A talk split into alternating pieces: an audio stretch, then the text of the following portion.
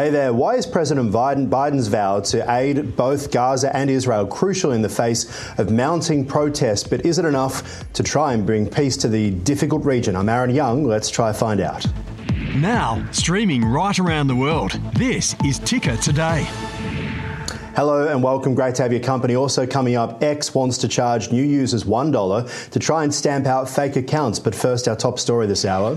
Let's kick off with Ticker Hotshots. Veronica Dudos in New York. Veronica, US President Joe Biden pledging solidarity with Israel and claims a deadly blast at a Gaza hospital seemed to have been caused by a rocket misfired by militants, not by Israel, raising fears of wider instability. Protesters staged anti-Israeli demonstrations around the Middle East over the fireball that engulfed the hospital. But now there is so much contention, as we're seeing, about who was actually responsible. Israel says it wasn't us, it was Islamic jihadists who had a misfired rocket. But the hospital staff say that over previous days, Israel had shelled the hospital twice and warned them to evacuate.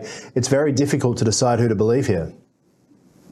Well, the United States said that they looked at uh, the intelligence. They also looked at what the IDF had, and that they are in, in, agreement saying that it was a barrage of rockets that misfired and one had hit, struck the hospital. So that is what President Joe Biden uh, said. He said that while he was on the ground, it was a whirlwind, impromptu one day visit that he had uh, there with Prime Minister Benjamin Netanyahu, and he, of course, pledged solidarity with Israel.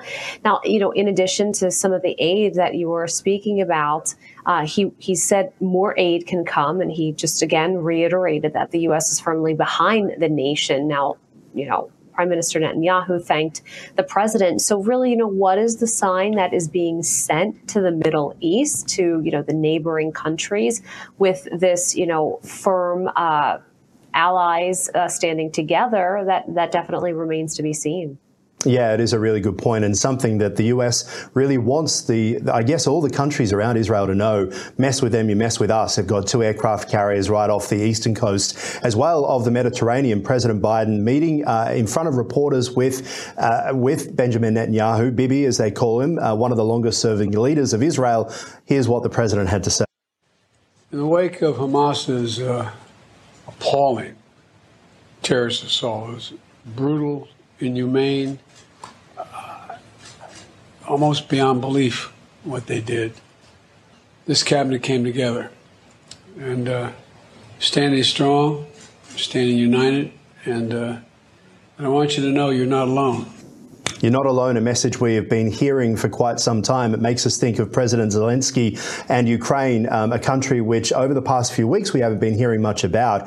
But let's talk about that trip. As you mentioned, it was a whirlwind trip to Israel, but it was meant to be much bigger. It was meant to be meeting with leaders in Jordan as well. What's happened? So when we talked yesterday, it, we had just heard the news that it was canceled. And again, you know, a lot of people were looking to see is it something to do with some of this misinformation regarding the, um, you know, the explosion at the hospital. And so uh, it was a summit. He was looking to meet with the, the leaders in Palestine and in Jordan, you know, hopefully, potentially trying to broker some type of peace deal. But that was abruptly canceled. But the president still went on with his trip to Israel. As you mentioned, it's, we have two Air Force airstrike carriers that are uh, right nearby. It's the USS uh, Eisenhower, the USS uh, Ford. So obviously, you know, a, a, big show of force. Some 2,000 U.S. troops have been put on notice. This was again something that the Pentagon is saying that right now it would only be in a supportive role that those troops would not be fighting. We know that Israel has agreed to allow the humanitarian assistance that's supposed to flow into Gaza from Egypt. But you know, we're seeing these protests erupt around the world they're outside of American embassies in, in several states and uh, countries in uh, Turkey and Lebanon. Also, here in the United States at the Capitol in the Rotunda, there are so many people that are, are asking, um, you know, for a lot of different demands in this. So it's really something that is, of course, you know, the tragedy of the attack, and then now waiting to understand that it's not over yet. So it certainly tugs, uh, you know, on, on the heart for a lot of people. Yeah, it certainly does. And I think one of the biggest issues is Hamas has ruled in that area of Gaza since 2006. You wouldn't say it's been incredibly peaceful, but certainly it hasn't been front page news like it often is in recent years anyway. There's been so much happening around the world. The question that a lot of countries are now asking, and we know that the Secretary of State, uh, as well as the Defence Minister, have been asking this over the part of the Defence Secretary, been asking this question what is the plan that Israel has post this war? Is this going to be something now that lasts a long time? Is this to have a strike essentially in retaliation? There's 2.6 million people, and we know a humanitarian crisis. We know President Biden has been really strong in his remarks, as was Antony Blinken, after a seven hour meeting the day prior with uh, Benjamin Netanyahu, that they have to focus on those civilian casualties to try and make sure that it doesn't happen. And the misinformation war, as you say, is so strong out there right now. We saw at the White House images coming in video of thousands of people who were protesting against Israel because of the hospital blast. It's been enough for the, the leaders of these countries nearby Israel to cancel their meetings. And the last thing that we need to see in the Middle East, of course, is all of that work that has been done to try and bring the UAE closer, Saudi Arabia closer to Israel as well, being undone by Israel essentially. Um, I guess, overfiring in the eyes of many of uh, its neighbours, rightly or wrongly, as the rest of the world might see it. But the long term relationship for Israel in that country is the difficult point. Would you agree?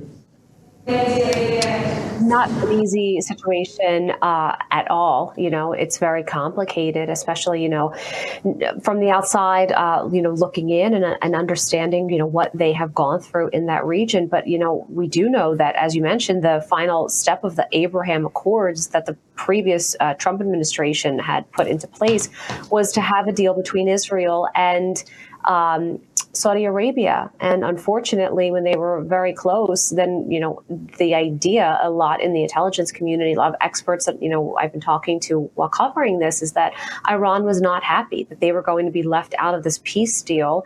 And, uh, you know, again, that's an, another name that we are not hearing President Biden talk about. Now, is is that something that's strategy, or uh, you know, when he's saying, you know, our message, we heard uh, Defense Secretary Lloyd Austin say, you know, the message is don't for other yeah. countries.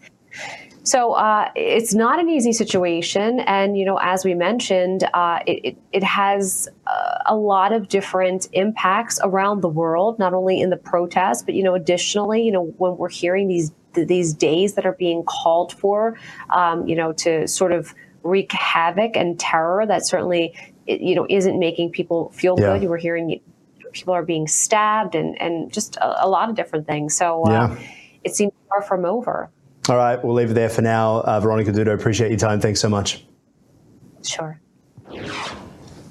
All right, well, let's talk about the social media platform X now for a moment because they have a new idea. This used to be called Twitter, of course. They say that they'll be testing a new subscription model under which it will charge $1 annual fee for basic features. The new subscription is termed as Not a Bot, will charge users in a bid to remove fake accounts. The social media network formerly known as Twitter has a new plan for beating bots. Elon Musk's X says it will test a new model under which people pay a $1 annual fee to get basic features. The new subscription is termed Not a Bot and is meant to distinguish real people from automated accounts. It would enable basic functions such as likes and reposts. X said that the fee would vary from country to country based on exchange rates. It will first be available in New Zealand and the Philippines. The test won't affect existing users, but new users who don't subscribe will only be able to do basic things like view and read posts. Bots have been a big issue for Musk ever since he acquired the social network last year. In July, X introduced a limit on viewing tweets, which it said would ensure the authenticity of its user base.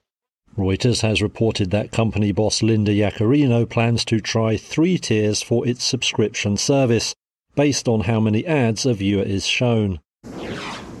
It is no longer enough to just build a personal brand. We are entering the era of iconic leadership. Jess Williamson is a five times entrepreneur before the age of 30, a podcaster, and a business and mindset mentor. And Jess joins me now here at the desk. Great to see you. Yeah, great to be here. Yeah, now I love this idea of it's no longer enough to just have a personal brand. We've got to soup it up in this mm. world where there's just so much clutter, right? Yeah, I mean, everyone kind of has a personal brand these days mm. with online and social media. And so, how do we stand out? I believe we need to step into our iconic leadership era. What does that mean? I love the, the concept of iconic leadership. Mm-hmm. So, the way I see it is a personal brand, you're sort of known within that niche. And so, you're kind of bound by those confines. If you imagine a fitness influencer, they might promote fitness products, they're known for their fitness yeah, programs. Their Instagram story is going to be full of them doing the things that we should be doing at 5 a.m. Oh, absolutely. Whereas iconic leadership, this is what I call like the Beyonce. So she is known, when you think of Beyonce, you don't think singer as you the number to, one but thing. she's grown from that, right? Yeah, she has grown. And so it's really about being known for your legacy. What is the lasting impact that you want to leave on the world? And for me, that is to help women in business create a level of success that they never imagined possible.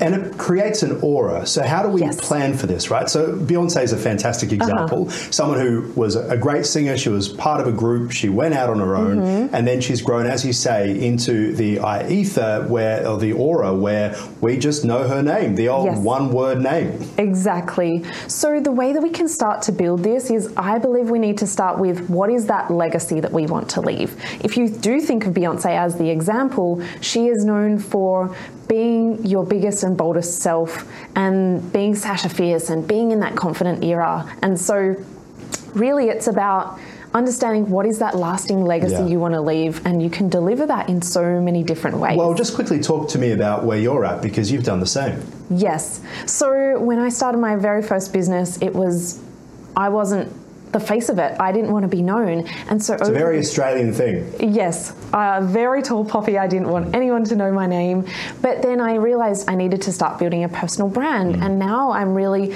embracing the iconic leader era and realizing that it goes so far beyond mm. whatever I'm selling currently. You know, it doesn't necessarily have to be just a means to an end of let me see how much money I can make. Yeah, yeah. But it's around what is the impact and the lasting legacy and how can I actually connect with my audience on it is, a deeper emotional. It is a fantastic lesson, a fantastic experience. Really appreciate your time. Yeah, thank you for having me. All right, Jess, thank you.